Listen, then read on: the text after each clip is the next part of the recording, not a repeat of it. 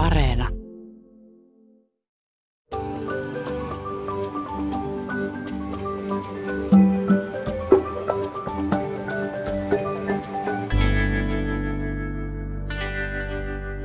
Muutamia vuosia sitten haastattelin kirjallisuutta tutkivaa Helina Äärtä. Tuolloin hän perehtyi kanojen rooliin kirjallisuudessa ja pohti, miten ihmisten väliset rajat eivät ole merkittäviä siinä, kuka on lähimmäinen, ja myöskään lajirajojen ei tarvitsisi sitä olla. Puhuimme siitä, kuinka ihminen on asettanut itsensä aika keinotekoisesti arvopyramidin huipulle ja siitä lokerosta käsin päätyy määrittelemään kaikkien muiden arvoa. Mutta jos ihmisen toimintaa katsoisi vaikkapa sen kanan näkökulmasta, niin ei meidän ansaitsema paikka ehkä olisikaan siellä pyramidin huipulla. Mutta väistämättä on kuitenkin niin, että ihmisestä on tullut suurin yksittäinen planetaariseen tulevaisuuteen vaikuttava voima. Ja sen valta-aseman jälkeen ei nyt ole mitään kovin kaunista katsottavaa. Kysymys on ehkä nyt erityisesti siitä, mitä me tässä muuttuvan ilmaston ja köyhtyvän luonnon monimuotoisuuden keskellä päätetään tehdä ja mitä jättää tekemättä. Nyt pitäisi siirtyä sanoista tekoihin. Tästähän puhuttiin juuri esimerkiksi Glasgown ilmastokokouksessa – Varsinkin Suomen kaltaisissa kehittyneissä ja teollistuneissa maissa on porskutettu jo tovi, aiheuttaen huolestuttavasti kasaantuvia kestävyysongelmia sekä jälkipolville että jo nyt maailman köyhille. Mutta onkohan tämä kurssi vielä korjattavissa? Ja tuntuu, että keinoja ongelmien ratkaisemiseen kyllä on jo olemassa, mutta se yhteinen tahto ihan oikeasti käärin ne hihat ja alkaa hommiin, niin se vähän uupuu. Ja kun ilmastokysymykset nyt väistämättä koskettaa meitä ihan jokaista yhteiskunnan kaikilla osa-alueilla, niin voisiko esimerkiksi kristilliset kirkot ja muutkin uskonnolliset toimijat ottaa tässä vahvemminkin jonkinlaista ehkä moraalisen esimerkin roolia? Tänään liikutaan ihmiskunnan ja koko planeetan kohtalon kysymysten äärellä, kun vieraina ovat johtava vaikuttamistyön asiantuntija Niko Humalisto Suomen lähetysseurasta, Helsingin yliopiston ilmakehätieteiden yliopiston lehtori Laura Riuttanen ja kirkkohallituksen yhteiskunnan ja kestävän kehityksen johtava asiantuntija Ilkka Sipiläinen. Olet kääntänyt korvasi horisonttiin. Minä olen Mikko Kuranlahti. Ja minä Hilkka Nevala. Hetki sitten loppui Glasgown ilmastokokous. Niko Humalisto, sinä olit Suomen lähetysseuran edustajana siellä paikan päällä, niin mitä sinulla jäi päällimmäisenä kokouksesta mieleen? No ristiriitaisia tunnelmia. Et, että meillä periaatteessa kokouksen jälkeen edelleen on mahdollisuus yrittää, tai ainakin hyvä mahdollisuus rajata tämä ilmaston lämpeneminen tähän 1,5 celsiusasteekseen, mitä pidetään tällaisena ikään kuin turvarajana sille, kuinka paljon ilmasto voi lämmetä ilman hirvittävän katastrofaalisia seurauksia.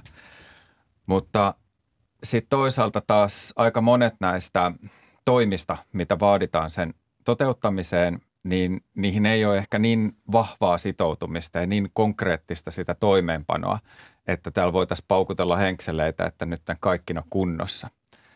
Ja sitten se toinen puoli, mikä siihen liittyy, on se, että vaikka meillä on tämä ikään kuin yhteinen tavoite siitä, että miten me rajataan ja hillitään tätä ilmastonmuutosta, niin sen pitäisi vielä tapahtua oikeudenmukaisesti ja reilusti. Että ilmastonmuutos on sen tyyppinen voima, että se lisää alueiden välistä eriarvoisuutta, se lisää sukupuolten välistä eriarvoisuutta ja myös sukupolvien välisten, koska meidän lapsethan näitä seurausten kanssa joutuu elämään. Niin ikään kuin sitten me tullaan niihin kysymyksiin, että millä näitä eriarvoisuuksia tasataan. Ja siinä puhutaan monesti rahoituksesta ja tähän rahoitukseen jäi sitten aikamoisia kiistakysymyksiä vielä sitten tuleviin ilmastokokouksiin pohdittavaksi. Mutta pohja on luotu ja nyt sitten mekin niin kuin lähetysseurana ja niin kuin kirkkona toivotaan sitä, että nämä lupaukset pidetään. Mitäs Laura Riuttanen, minkälainen oli ilmakehätieteiden asiantuntijan näkökulma tähän Glasgown kokouksen merkitykseen? Saavutettiinko siellä jotain merkittävää vai minkä, minkälaisen tunnelmin sä tätä seurasit? Kyllähän näissä neuvotteluissa päästiin eteenpäin ja saatiin sovittua uusia, uusia äh, tavoitteita ja sopimuksia valtioiden välillä, mutta kyllähän tämä haaste on aivan valtava, että meidän pitäisi saada kaikki kasvihuonekaasupäästöt nollaan ihan vaan muutamassa, muutamassa vuodessa ja sekään ei riitä, että sen lisäksi meidän pitäisi kasvattaa – hiilinieluja ja, ja tapoja mm. sitoa sitä hiiltä pois sieltä ilmakehästä, että haaste on valtava. Entäs Ilkka Sipiläinen? Haaste on, on valtava ja, ja tota, siihen nähden, mitä pitäisi saada aikaa, niin, niin tietenkään ei saavutettu tarpeeksi. Mutta mä oon kyllä tässä positiivinen ja optimistikin siinä mielessä, että tosiaan niin kuin Niko mainitsi, niin se, että vieläkin on vuodelta 10 vuotta, se 7-8 vuotta aikaa pysytellä, saavuttaa se, että jäädään alle puolitoista asteen. Se, että nyt tarkastellaan näitä valtioiden sitoumuksia, lupauksia paremminkin niin vuosittain eikä vi- viiden vuoden välein. Ja moni muukin asia niin, niin tota, on myönteistä. Joku sanoi, että on masentavaa, kun oli jo 26. ilmastoneuvottelu, mutta minä, minä olen sitä mieltä, että se on myös tota, rohkaisevaa, että oli jo 26. Ne jatkuu ja silti mennään aina vähän eteenpäin. Ja siis se on hirveän rohkaiseva, että tämähän oli nyt ilmastokokous, missä oli eniten delegaatteja kuin koskaan mm. aikaisemmin. Että meillä on oikeasti kyllä niin kuin maailmanlaajuinen tahto toimia tämän ilmastonmuutoksen torjumiseksi. Et, et se, se on niin kuin tärkeää pitää mielessä, että, että kaikki prosessit tässä maailmassa ei ole kuitenkaan sellaisia, että me pystyttäisiin niin kuin maailmana toimimaan yhdessä ja sopimaan asioista, vaan enemmän me nähdään just sitä, että valtiot vaikka diilaa keskenään asioita tai valtiot diilaa jonkun yli, yritysten kanssa asioita. Et silleen tämä on kyllä niin kuin voitto sellaiselle läpinäkyvyydelle ja demokraattiselle päätöksenteolle. Ja myös kansalaisyhteiskunta oli näkyvillä enemmän Juu. kuin koskaan. 100 000 Joo. ihmistä marssi Glasgown äh, kaduilla Joo. tämän kokouksen aikana. Niin kuin Oh. Ja sitten taas, että et tässä ihan täysin on valtarakenteesta päästy pois, että suurin delegaatio oli fossiilisella teollisuudella. Guardian oli tehnyt selvityksen tässä tota, mm. ennen koppia, että, että siellä on niin kuin voimakkain äänenpaino periaatteessa niillä, kenen, ketkä on niin kuin ehkä niin kuin merkittävimmässä roolissa siinä, että tota, murrosta pitäisi saada ja sitten taas, että kun tiedetään, että on aika monessa kysymyksessä toiminut myös jarruna, niin tämä oli taas sitten ehkä tällainen tietynlainen – takapakki demokratialle. Ymmärrettävää sinänsä, että jos me halutaan ilmastotavoitteisiin päästä, niin meidän pitää kokonaan luopua fossiilisten polttoaineiden polttamisesta ilmakehään. Ja siinä mielessä oli toki arv- arvokasta, että on paikalla, mutta niin kuin sanoit, että niin mahtava delegaatio ja ehkä sitten vaikutusvaltaa, niin se on kielteinen asia. Mutta kyllähän neuvottelupöytää pitää pahimmat syntiset saada paikalle. Joo, se on ihan totta, että tästä itse asiassa järjestöt just vaikka keskusteli paljon siitä, että, että mm. yrityksiä, siis ja myös rahoituslaitoksia esimerkiksi, että heidän niin kuin läsnäolo siellä kokouksessa oli ehkä suurempi kuin aikaisemmin. Että, näin, näin, tämän tulkinnan sai monelta suunnalta. Mutta sitten monet niin piti sitten, että tämä on todella hyvä asia. Että tämä on niin kuin Greta Thunbergin ja muiden tota, aktivistien ikään kuin työn tulosta – että he ei enää pysty jäämään ulkopuolelle. Että et nyt, nyt on niin kuin, että et nämä on niin, kuin niin vakavia nämä neuvottelut, että heidän on niin kuin pakko osallistua ja pakko reagoida niihin. Et, et, tota, Tämä on myös ihan hyvä näkökulma siihen, mikä taas lisää tällaista toivekkuutta. Mä haluaisin kysyä noista asteista, että nyt kun koko ajan puhutaan siitä, että, että, että niin kuin tuo puolitoista astetta, niin mikä, miten tilanne muuttuu, jos ilmasto lämpeneekin vaikka kaksi ja puoli astetta verrattuna, jos se lämpenee sen puolitoista astetta? No meillä on viimeksi ollut yli 2,5 astetta lämpimämpää noin kolme miljoonaa vuotta sitten. Ja maapallo oli silloin aika, aika erinäköinen kuin nyt, että eihän me oikeastaan tiedetä, että millainen meidän maailma on, jos me noin hurjiin lämpenemisiin mennään. IPCC julkaisi pari vuotta sitten raportin siitä, että mitä tarko- tarkoittaa puolentoista asteen lämpeneminen versus sitten tämä kahden asteen, kahden asteen lämpeneminen – ja kyllähän se on todella niin kuin dramaattisia eroja, vaikka puhutaan vain muutamasta asteen kymmeneksestä, että mitä, mitä niiden välillä on. Että esimerkiksi jos ilmasto lämpenee kahteen asteeseen verrattuna sitä puol- puolentoista asteeseen, niin kaksi kertaa enemmän ihmisiä kärsii veden puutteesta. Ruoantuotanto vaikeutuu huomattavasti. Kaksi kertaa enemmän lajeja menettää elinympäristönsä.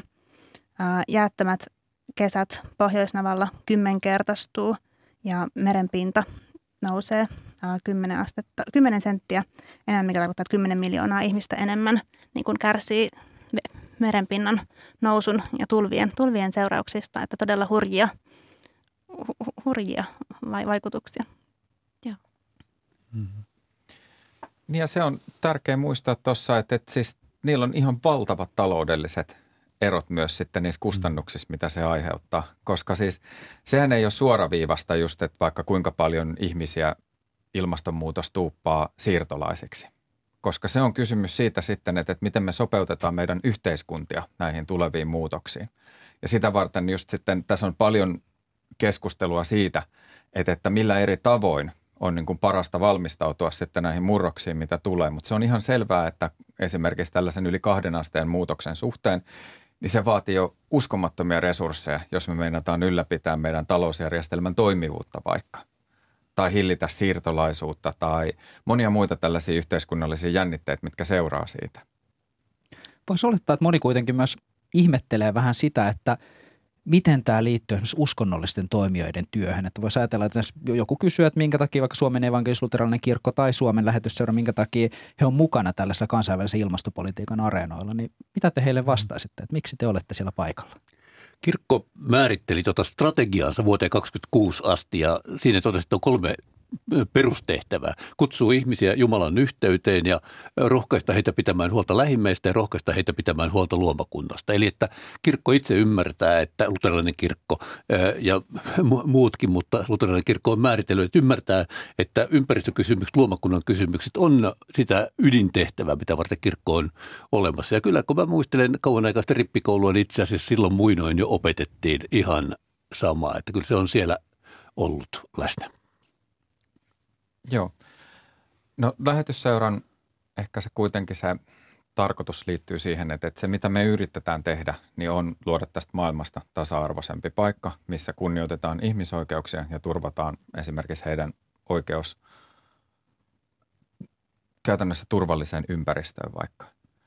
Niin ikään kuin meille just lähimmäisen rakkaus ei ole sitä, että se rajautuisi meidän naapuriin, vaan ikään kuin meidän työ kohdentuu sinne, missä se ikään katsotaan, että hätä on ehkä suurin.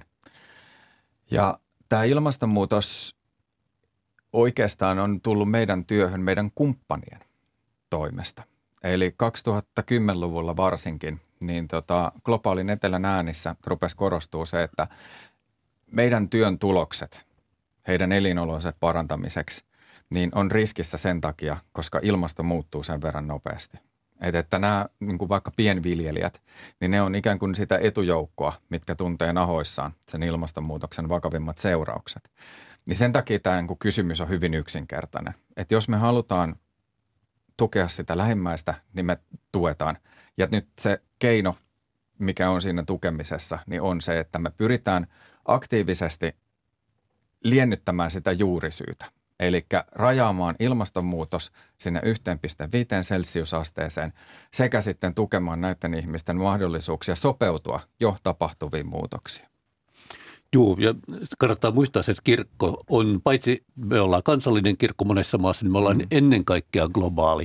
Silleen, että, lä, että lähimmäisyys, niin kuin Niko sanoi, niin ei rajoitu vain naapuriin, vaan että ihan, ihan samalla tavalla tuvalulainen äh, kuin tamperelainen niin on, on tota, lähimmäinen. Ja kirkkojen, mä oon itse kirkkomaailmanneuvoston ilmastotyöryhmässä ollut pitkään mm. jo jäsenenä, niin siellä kuuluu hyvin vahvasti etelän, etelän ääni, jossa ilmasto-oikeudenmukaisuus on semmoinen, miltä niin kuin kirkot ei voi sulkea silmiään. On. Siis kun tämä on ehkä, mä oon itsekin kuullut tämän kysymyksen ja esitetty, ei ehkä aina niin kohteliassa muodossa, että minkä takia te teette jotain tällaista, mutta sanotaan, että kun sä kohtaat niitä ihmisiä, niin kuin käytännössä me kohdataan melkein päivittäin töitä, niin ihmisiä työssämme, ketkä kamppailee tämän ilmastonmuutoksen kanssa, on ne sitten kirkkokumppaneita tai kehitysyhteistyökumppaneita, niin se tuntuu aika älyttömältä, että me pystyttäisiin mm. kääntämään selkämme tälle tälle niin kuin kutsulle toimia.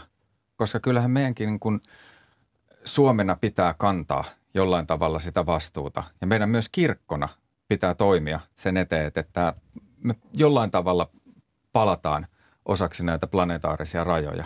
Hmm. Mitäs Laura Riuttanen, säkin olet ollut voimakkaasti mukana tässä erityisesti Suomen evankelisuuteraisen kirkon ympäristötyön kehittämisessä ihan kovien luonnontieteiden edustajana. Minkälainen ilmastotoimija sun näkökulmasta kirkko on tai voisi olla? No mun mielestä kirkko voisi vielä nykyistä enemmän pitää ääntä näistä ilmastoasioista. Että niin kuin tässä Niko ja, Niko ja Ilkka just sanoi, niin tavallaan globaali kirkko kuulee sitä, kuulee sitä hätää, mikä kuuluu, kuuluu sieltä heiko, heikoimmista. Ja mä että kirkon tehtävä olisi pitää niin kuin niiden heikoimpien puolia ja heikoimpien ääntä esillä tässä ajassa, että, että muuten se on monesti raha tai muu vaikutusvalta, joka, joka jyrää, jyrää meidän keskustelussa, niin kirkko voisi olla se toimija, joka pitäisi pitäisi paitsi köyhimpien ihmisten, niin myös luonnon ääntä. Jos miettii, mitä niin kuin erityistä kristilliset toimijat voisivat tuoda tähän ilmastokeskusteluun, niin mitä mieltä olette semmoisesta ehdotuksesta, jos alettaisiin voimakkaammin puhua siitä, että mikä on oikein ja mikä on väärin ja puhuttaisiin ehkä jopa synnistä? Hiljaisuus. no mä itse ehkä, että voi olla, että mä vierastan itse esimerkiksi keskustelua synnistä sitä kautta, kun mä oon ehkä enemmän huomannut, että, että tässä sellainen positiivinen asetelma monesti voi olla se suunta, että, että millä lähteä eteenpäin. Ja esimerkiksi, että, että mun mielestä meidän traditiosta paljon niin kuin isompi kysymys koskee kuin pelastusta ja toivoa. Että, että just vaikka sen niin kuin pelastuksen kytkeminen myös siis siihen, että miten se tapahtuu tässä ja nyt ja muiden ihmisten ja luomakunnan kautta, niin se on niin kuin paljon ehkä arvokkaampi tapa lähteä eteenpäin, koska me tiedetään, että, että, niin kuin, että sellainen niin kuin negatiivinen lähestymistapa, niin se ei tuota sen tyyppisiä muutoksia, on se sitten yrityksiä tai poliitikkoja tai yksilöitä, ketkä niin kuin pohtii niitä omia valintoja ja tekojaan, mitä tarvitaan sitten tässä. Että tämä on ehkä mun niin kuin tällä nopea ajatus tästä aiheesta. Hmm samaa mieltä on siitä, että kristillinen sanoma ei ole sanomaa synnistä, vaan, vaan tota, pelastuksesta ja toivosta ja ilosta ja siitä, että Jumala antaa luodun kautta hyvät lahjansa.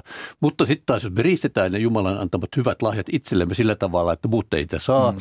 ja ilmastonmuutosta vaan piittaamattomasti eh, lisätään eikä olla kohtuullisia, niin, niin tota, kyllähän se lähelle tulee, että sitä kutsutaan synniksi tuommoista elämäntapaa. Mutta se täytyy sitten muistaa, että synti on semmoista, että synnitöntä ihmistä täällä ei ole, että sinne ei kannata jäädä niin kuin paikallensa mm. syntiin makaamaan tai tuleen, että vaan tota, etsii sitten niin kuin muuta tietä meneeläkkä enää syntiä eteen ja miettiä tota muutosta tähän, mitä me nyt ollaankin tekemässä tästä.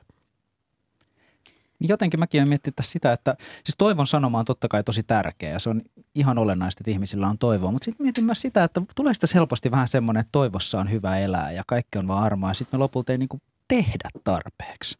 Mm. Mitä te koette? No mä itse just, mm. että et sen, sen takia tämän ikään kuin rinnalla pitää kulkea tämä vaatimus siitä oikeudenmukaisuudesta. Että et jos me ajatellaan sitä, että, että meidät on luotu tasa-arvoiseksi, kyllä meidän pitää myös huolehtia siitä, että ihmisiä kohdellaan tasa-arvoisesti. Ja tällä hetkellä esimerkiksi tämä ilmastonmuutos on sellainen voima, mitä mä aikaisemmin sanoin, mikä luo voimakasta eriarvoisuutta ihmisten välillä. Niin sen takia se ikään kuin mun mielestä tältä meidän traditiosta nouseva vaade siihen lähimmäisen rakkauteen ja oikeudenmukaisuuden toteutumiseen koskee just nimenomaan tätä tapaa, millä me reagoidaan tähän ilmastokriisiin, koska se on meidän aikakautemme kriisejä. Kyllähän me ollaan aika piittaamattomia oltu pitkään jo, jo täällä yksi viidennes maapallon asukkaista, että eletään, lennellään, syödään, ajellaan autoilla – kaikkea niin kuin tavallaan sillä tavalla, että mikä, mikä elintapa ei olisi niin kuin mahdollinen läheskään kaikille, mutta me ajatellaan jotenkin, että meille se on mahdollinen ja pitkään me ollaan niin eletty. Niin meidän näkökulmasta on helppo ajatella, että totta kai kaikki lentää vaikka lentokoneella, mutta jos ajattelee globaalista perspektiivistä, niin, niin yksi prosentti maailman ihmisistä aiheuttaa puolet kaikista lento, hmm. lentopäästöistä, että, hmm. että tämä niin globaalin näkökulman tuominen tähän keskusteluun olisi minusta kyllä tosi arvokasta. On ja sitten se, että, että kun nämä on vaikeita kriisiä sovittaa yhteen. Että, että mä muistan, mä voin antaa esimerkin, mä aikoinaan ollut myös globaalikasvatuksen parissa töissä ja sieltä tota, muodostettiin tällaista mielipidejanaa koulussa, että, että oppilaat sitten asettu sen mukaan, että onko ne väitteen kanssa samaa mieltä vai eri mieltä. Niin jompaan kumpaan päähän janaa. Ja mä kysyn, että onko jokaisella kiinalaisella oikeus omistaa kaksi autoa. Niin eihän siitä tullut mitään. Että et, et, et ne niin kulkee päästä päähän miettiä sitä, että et onhan heillä oikeus omistaa ihan samalla tavalla kuin meillä. Ja sitten kävellään toiseen päähän, että ei, ei, eihän se ole mahdollista, että ei, ei meidän niin planeetta tule kestämään tätä. Että et tämä ikään kuin on laajempi kysymys siitä, että minkä tyyppistä siirtymää kirkko esimerkiksi näkee tämän ilmastokestävän tulevaisuuden suhteen, koska me nähdään just vaikka tämän kulutuskulttuurin voimakas törmääminen näiden tota, oikeudenmukaisuusvaatimusten kanssa, mitä liittyy siihen ilmastonmuutoksen hillitsemiseen. Et konkreettisesti vaikka jos me ajatellaan sitä 8-10 vuotta suunnilleen, mikä meillä on jäljellä olevaa hiilibudjettia, niin miten me jaetaan se? Tällä hetkellä suurin osa siitä hiilibudjetista kuluu edelleen täällä pohjoisessa. Niin miten me voidaan tämä ratkaista jotenkin oikeudenmukaisesti, että kenellä on vielä oikeus päästää? Miten sellainen niin kuin murros tapahtuu yhteiskunnassa? Että tämä ei ole kysymys siitä, että tämä olisi enää mitään pelkkää teknistä laskentaa tai niin kuin erityyppisiä niin kuin innovaatioita, millä tähän siirrytään, vaan se myös vaatii ymmärrystä siitä, että, että mikä on reilua. Ja tässä on niin kuin kirkolla iso rooli Olisiko Ilkka Sipiläisellä, kun sä oot johtava asiantuntija kirkkohallituksessa, niin tähän joku ehdotus, että miten tätä voitaisiin jakaa? Taakkaa ja mm, vast- joo. vastuuta. vastuuta. No minusta siis se on tärkeää, että luodaan myös niin positiivisia mielikuvia. helposti sitä ajatellaan, että, että, että se tulevaisuus, johon meidän täytyy siirtyä nyt hyvin nopeasti, kun ajattelee, että puolitoista astetta, eli alta kymmenen vuotta aikaa, aikaa niin, niin että päästään siihen, niin, niin se voi olla hyvä ja se voi olla rikas ja se voi olla semmoista elämää, joka on semmoista elämää, niin kuin ihminen on tarkoitettu elämään muun luomakunnan kanssa. Että jotain tämmöistä täytyisi rakentaa ja ymmärtää niin uudestaan tämä elämän verkon merkitys. Se, että miten me ollaan osa luojan luomaa maapalloa muiden, muun luomakunnan kanssa. Ja, ja jos ne voi huonosti muut meidän lähimmäiset, eli muut lajit, muut luojan luoma elämä, niin mekin voimme huonosti. Itse asiassa ollaan aika lähellä semmoisia murtumapisteitä, jolloin niin kuin alkaa ekologinen romahdus saattaa vaarantaa jopa meidän oman lajimme, joka on nyt valtavan menestyksekäs. Sanon vain sen, että suurin osa maailman lihasta on ihmistä jo tällä hetkellä, että se ei ole hyttysiä ja norsuja, ihmistä ja ihmisen kotieläimiä. Että et kyllä me ollaan otettu tämä maailma aika lailla haltuumme. Niin ja ehkä tuota voi silleen täydentää, että se, tai siis ihan ihmisten sen mielikuvituksenkin ruokkimiseksi, että, että me tosi usein ajatellaan, että ikään kuin ilmastonmuutos planetaarisena kriisinä ilmenisi jollain tavalla niin kuin yhtäkkisesti ja nimenomaan planetaarisena. Mutta vaikka tuolla ilmastokokouksen terveisenä oli se, että, kun puheenvuoroissa korostetaan, että, että me pitää miettiä, minkälainen maailma me jätetään meidän lapsille ja lapsenlapsille, niin sitten vaikka näistä saarivaltioista, mitkä on hyvin alttiita tälle merenpinnan nousulle, niin he sanoivat, että tiedättekö, että tämä on ihan kiva, että me ajatellaan näin pitkälle tulevaisuuteen, mutta me ollaan tilanteessa, missä meidän lapset seisoo siellä nilkkoja myöten merivedessä. Meillä menee sadot siihen, että, että me tarvitaan niitä toimia myös nyt. Että, että se niin kuin ilmastokriisi on jo todellisuutta. Ja se, että, että niin kuin nämä henkilöt esimerkiksi tällä hetkellä, että, että mitä ne vaati siellä ilmastokokouksessa, on se, että me kannettaisiin sitä vastuuta, rikkaat valtiot, ikään kuin tämän saastuttaja maksaa periaatteen mukaisesti että jonkun tyyppistä historiallista ymmärrystä siitä, että, ketkä tämän muutoksen on aiheuttanut ja ketkä tästä kärsii. Koska tällä hetkellä just, että heillä ei ole rahaa, millä he rakentaa niin kuin vaikka tällaisen kriisin jälkeen yhteiskuntaa uudestaan. Niin ollaan tilanteessa, missä maailman köyhimmät ottaa lainaa selvitäkseen kriisistä, mitä he ei ole aiheuttanut. Tämmöinen iso uhkakuva, mitä mulla tulee mieleen tuosta parinkymmenen vuoden takaa, ehkä 30 vuodenkin takaa, niin puhuttiin siitä, että entä jos ne kehittyvät maat, joku Etelä-Amerikka ja muut, entä jos ne alkaa, niin kuin, ne haluaa sitä samaa, kohti sitä samaa elintasoa kuin missä me ollaan.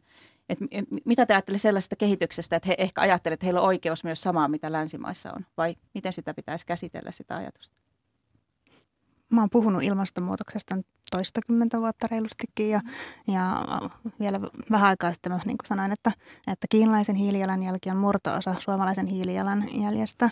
Mutta itse asiassa nyt just, just kun vähän aikaa sitten tarkistin, niin kiinalaisen hiilijalanjälki on just mennyt yli suomalaisen, suomalaisen hiilijalanjäljestä. Tätäkään argumenttia ei voi, ei voi enää, enää tota käyttää. Että, mutta ehkä kirkko voisi puhua siitä, että mikä, mikä on niin kuin hyvä elämä ja mikä on niin kuin, miksi, miksi me ollaan täällä, mitkä on ne asiat, mitä me niin halutaan, halutaan, halutaan tavoitella. Että, että jotenkin toivoisi semmoista sen vahvempaa, vahvempaa esiin tuomista.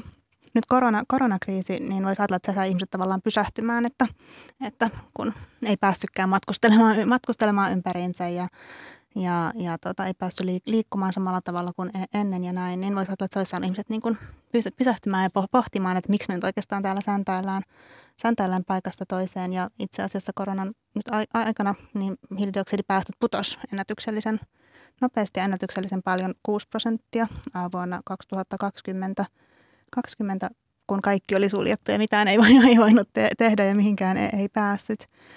Mutta tota, valitettavasti se näyttäisi jääneen vain hetkelliseksi pudotukseksi, että nyt päästöt on taas noussut samalle tasolle kuin ennen, ennen koronaa. On ja sitten siihen ehkä liittyy se tietynlainen masentava, masentava puoli, että, tota, että ajattelee, että yhteiskunnat oli sinällään niin kuin hyvin pysähtyneessä tilassa ja ne päästöt ei tippunut kuitenkaan tätä enempää. Mm, niin se niinpä. kuvaa sitä, että, että siis kyllähän me tarvitaan hirveän erityyppinen yhteiskunta. Että, että siis se niin kuin yhteiskunta, mikä on nollapäästöinen, niin se kyllä on erinäköinen, mitä se on nykyään.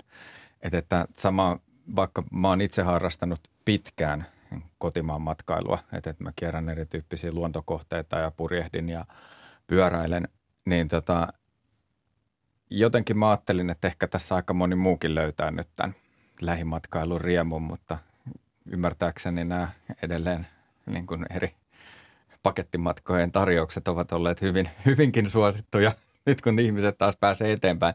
Että ehkä tässä nyt ei kuitenkaan tullut sitten tällaista transformatiivista muutosta edes tämän matkustamisen suhteen.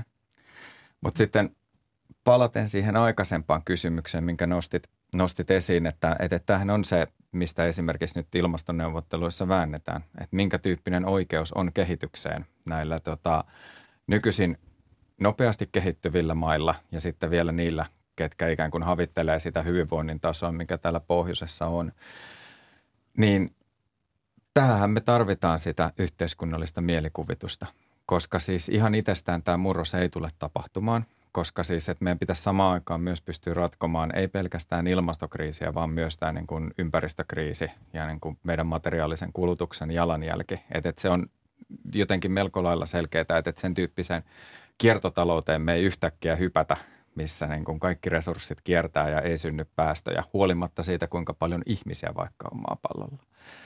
Niin miten kirkko lähtee ikään kuin sanottamaan tai tukemaan tämän tyyppistä murrosta just nimenomaan, että se tapahtuu oikeudenmukaisesti, niin tämä on näitä ikään kuin avainkysymyksiä, missä me voidaan taas ikään kuin korostaa tätä meidän yhteiskunnallista viestiämme.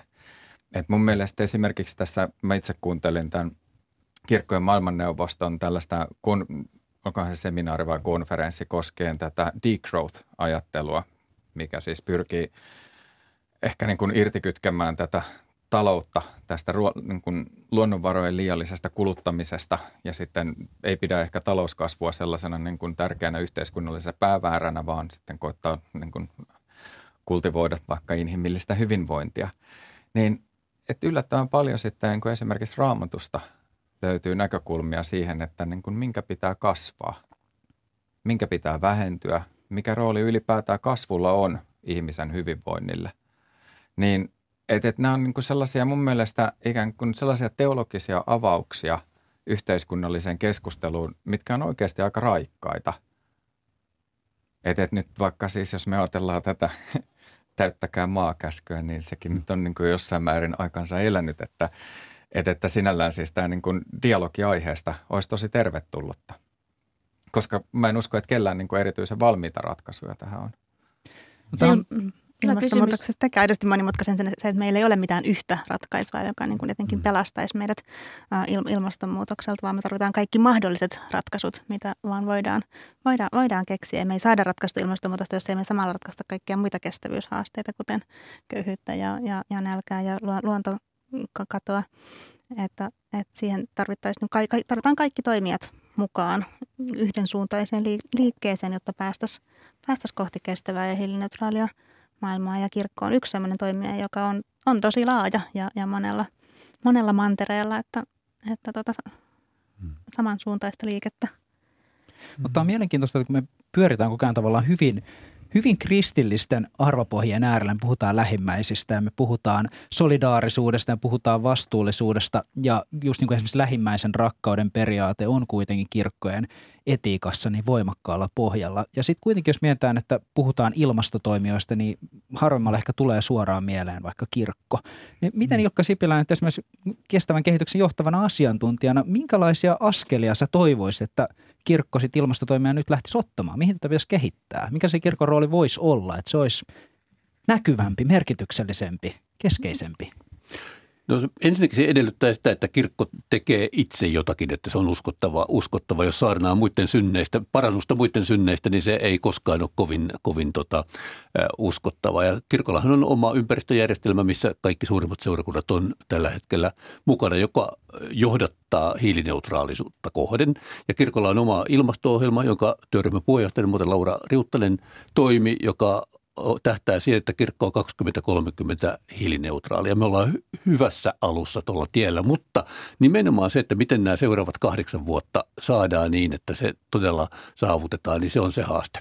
Ja tämä mahdollistaa sitten se, missä kirkkojen vaikutus on varmasti suurin, eli, eli tota, ympäristökasvatuksessa. Siitä, että me puhutaan ää, luomakunnan merkityksestä, elämän merkityksestä ää, ja puhutaan kohtuullisuudesta, siitä, miten niin kuin iloa voi löytää muusta kuin kulutuksesta ja muilta riistämisestä ja miten niin kuin todellinen elämänmerkitys on, on muualla. Ei me pystytä sitä suoraan sanomaan, ihmiset löytää sen itse ja se on erilaisilta, näyttää eri ihmisten ja eri aikojen kohdalla eri maissa eri paikoissa, mutta, mutta tämä on ehkä se, mitä kirkot voi tuoda kaikista vahviten, kunhan ne sitten itse huolehtivat myös siitä, että ovat mukana tässä muutoksessa.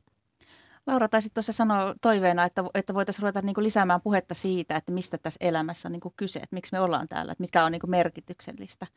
Niin mä itse ajattelin tota, sellaista niin kuin omakohtaisestikin tai ehkä muutenkin, että ihminen ehkä niin kuin tavallaan tietää, että mikä on oikein ja mikä on väärin.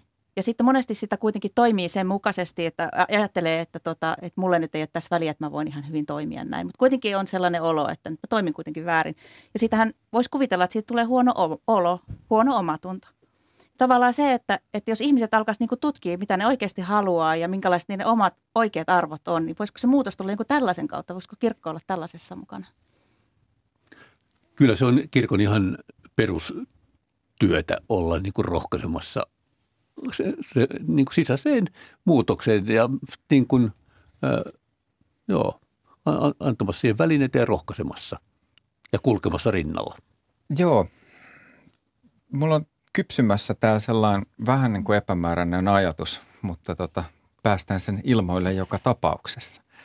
Et kun mä oon miettinyt paljon sitä niin kuin toimijuutta suhteessa siihen ilmastonmuutokseen, niin että, että sehän on se haaste siinä, että se on niin abstrakti ja monimutkainen. Että, että just vaikka aikaisemmin, kun sä kysyit näistä numeroista, että, että mitä väliä näillä asteilla on, niin siis, että, että eihän tutkijat niin kuin voisi sanoa, että onko nyt niin kuin siirrytään ilmastokriisiin, kun me saavutetaan 1,9 astetta vai 1,95 tai vastaavaa. Että, että se on sinällään tällainen niin kuin mielivaltaisesti päätetty raja.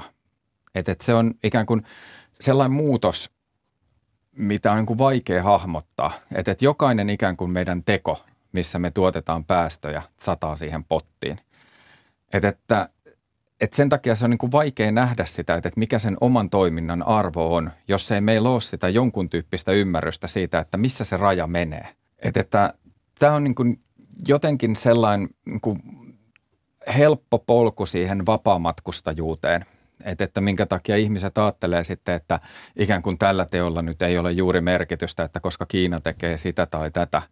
Mutta se on niin kuin ehkä se kuitenkin se, missä just nimenomaan tämä täsmällinen paikka on ehkä kirkollakin vahvistaa sitä viestiä, että, että, meillä on ikään kuin yhteinen tavoite. Niin kuin tämä on myös uskontokuntia ja niin kuin eri kirkkokuntia yhdistävä tavoite, mikä me ollaan sitouduttu. Ja se niin kuin sellaisena yhteisenä päämääränä ja sitä kohti kulkemisena on hyvä asia. Että et siinä niin kuin mun mielestä yhdistyy se ajatus siitä niin kuin toivosta sekä oikeudenmukaisuudesta – tässä se mun ajatus, olkaa hyvä. Oli oikein hieno kehitelmä. Tämä on ihan totta. Siis jotenkin tuntuu, että meillä hirveän paljon on täällä. Miettiä, että jos me puhutaankin siitä hyvästä elämästä, sen merkityksestä, niin just se, että, että kun tälläkin hetkellä, jos suomalaiset on tätä tituleerattu maailman onnellisimmaksi kansaksi ja aikamoista hintaa me tunnutaan sit onnellisuudesta maksava, jos se meidän hyvinvointi maksaa se jonkun neljän planeetan luonnonvarat suunnilleen tällä hetkellä. Ja sitten on hirveän paljon just tätä käsien ilmaan nostelua ja jonkunlaista sellaista, että ei voi, liian vaikeaa, ei kannata edes yrittää. Ja just, että tiedätkö miten paljon ihmisiä Intiassa on, niin onko tässä ihan siis tämmöistä niin vastuunpakoilua ihan hirveästi nyt ilmoilla? toisaalta mietin sitä, että miten niin kuin mukaan on tullut hyvin vahvasti sitten taas niin kuin, ö, yrityselämä ja talous talouselämä. Ja se on tuo toivo, että jos nyt saatiin sovittua siitä, että 100, 000, 100 miljardia dollaria vuosittain on, on tota ilmastorahoitus niin sopeutumiseen, niin tota, se on pieni summa siihen nähden, kuinka paljon sitten taas yritysten kautta voi tulla. Tänne on aika paljon tuotu esiin ja se, että yritykset saavat niin kuin semmoisen kuvan, että mihin päin ollaan menossa ja voivat muuttaa toimintaansa sen suhteen. Se luo kyllä hyvin paljon toivoa ja on semmoinen kyllä vipu, joka, johon mä kyllä laitan toivoa. Ja tähän taas voi yksittäiset ihmiset vaikuttaa omalla elämällään, että jos me muutetaan omaa elämäämme niin, että me osoitetaan, että meille merkitsee ympäristö, ilmasto merkitsee, kulutetaan eri tavalla, äänestetään eri tavalla, niin tota, sekä talouden että politiikan on pakko niin kuin alkaa elää toisella tavalla ja niin ne alkavatkin. Ja tämä muutos, niin se pitää vaan saada aikaan. Mä uskon, että sillä on ollut tosi iso rooli, että kansalaiset on pitänyt ääntä ilmastoasioista asioista, ja esimerkiksi Martin ilmastoliike on niin kuin ollut äänekkäänä esillä ja pitä, pitänyt meteliä, meteliä siitä ja muutkin pikkuhiljaa myöntynyt, että niin näinhän se on, on että, että meillä on on ilmastokriisi. Mä opetan työkseni ilmastonmuutosta Helsingin yliopistossa ja nuoret on todella huolissaan ilmastonmuutoksesta ja omasta, omasta tulevaisuudestaan. Ja se tulee siitä, että he niin kuin, ymmärtävät sen, että, että meillä on niin kuin vakava, vakava iso, iso kriisi ja haaste – haaste edessä. Mutta sitten mun kokemus on myös se kyllä, että, että kun niin kun annetaan työkaluja ää, toimia ja mahdollisuuksia niin jäsentää, jäsentää tätä ja, ja niin kun, konkreettisia, ko, konkreettisia niin kun, toimintamahdollisuuksia, niin se helpottaa sitä ilmastoahdistustakin. Mutta näitä toimintamahdollisuuksia myös kirkko voisi olla luomassa enem, enemmän ja enemmän.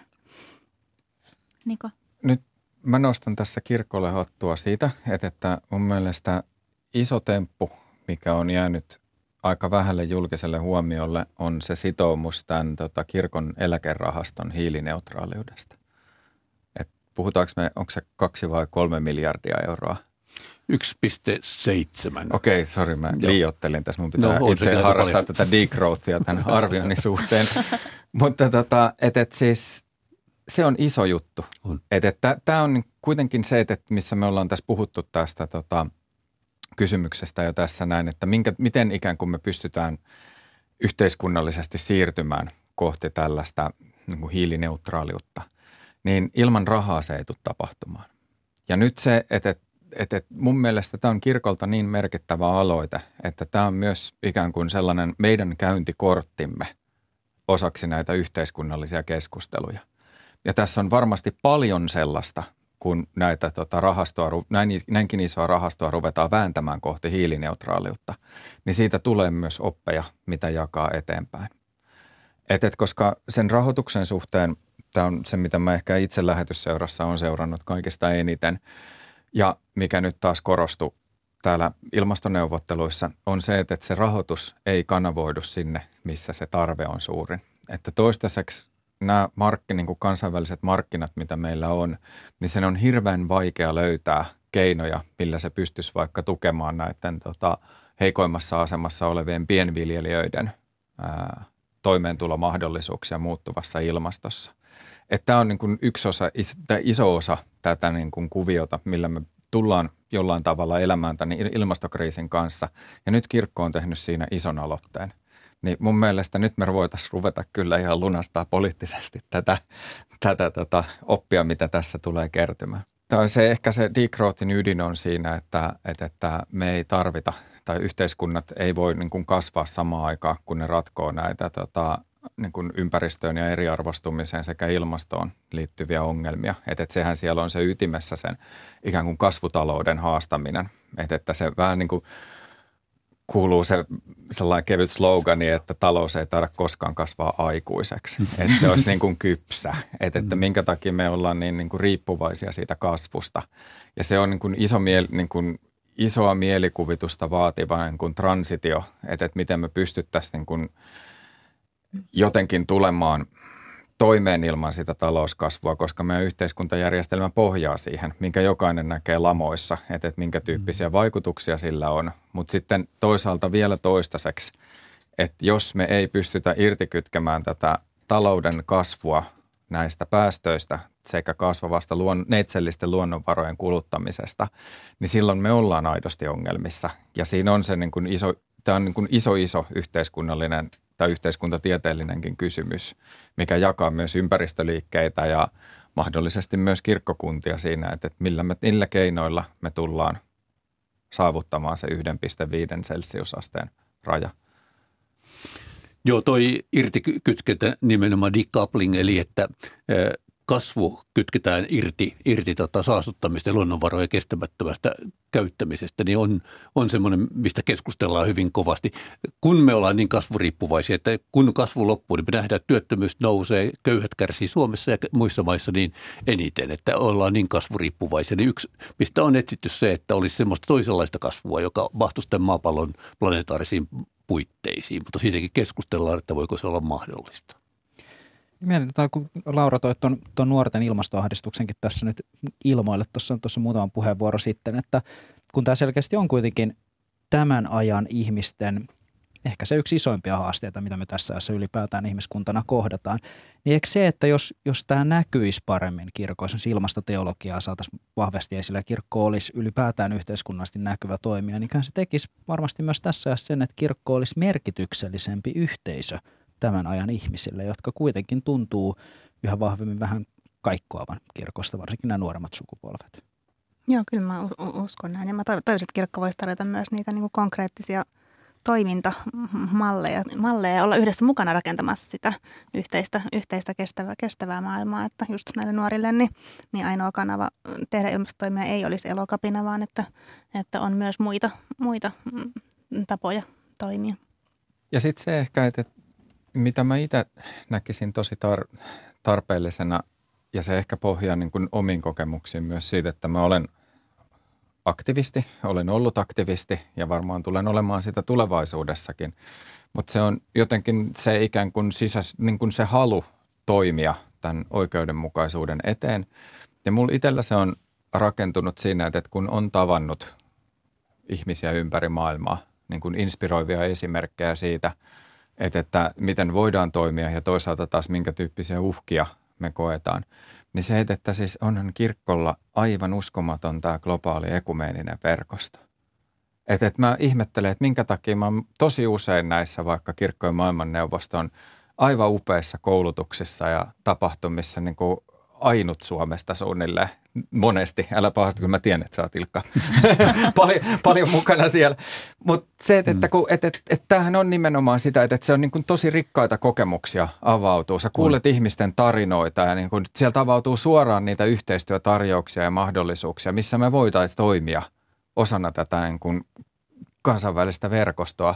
Niin, että, että, että se on jotenkin sellainen mahdollisuus, mitä mä niin avaisin paljon enemmän kirkossa – tämä meidän kirkkomaailmanneuvoston ilmastotyöryhmä on kokoontunut etänä ja mä heräsin joskus tota toukokuussa siihen, kun meinasin toivottaa hyvää ke- kesää, kun ei tavattu ja, tota, ja, ja hyvää illan jatkoa ja ymmärsinkin, että tota, meillä oli ilta ja meillä oli kesä alkamassa, mutta toisella puolella maapalloa oli aamu ehkä ja jossain saattoi olla yö ja niin edelleen ja olikin talvi.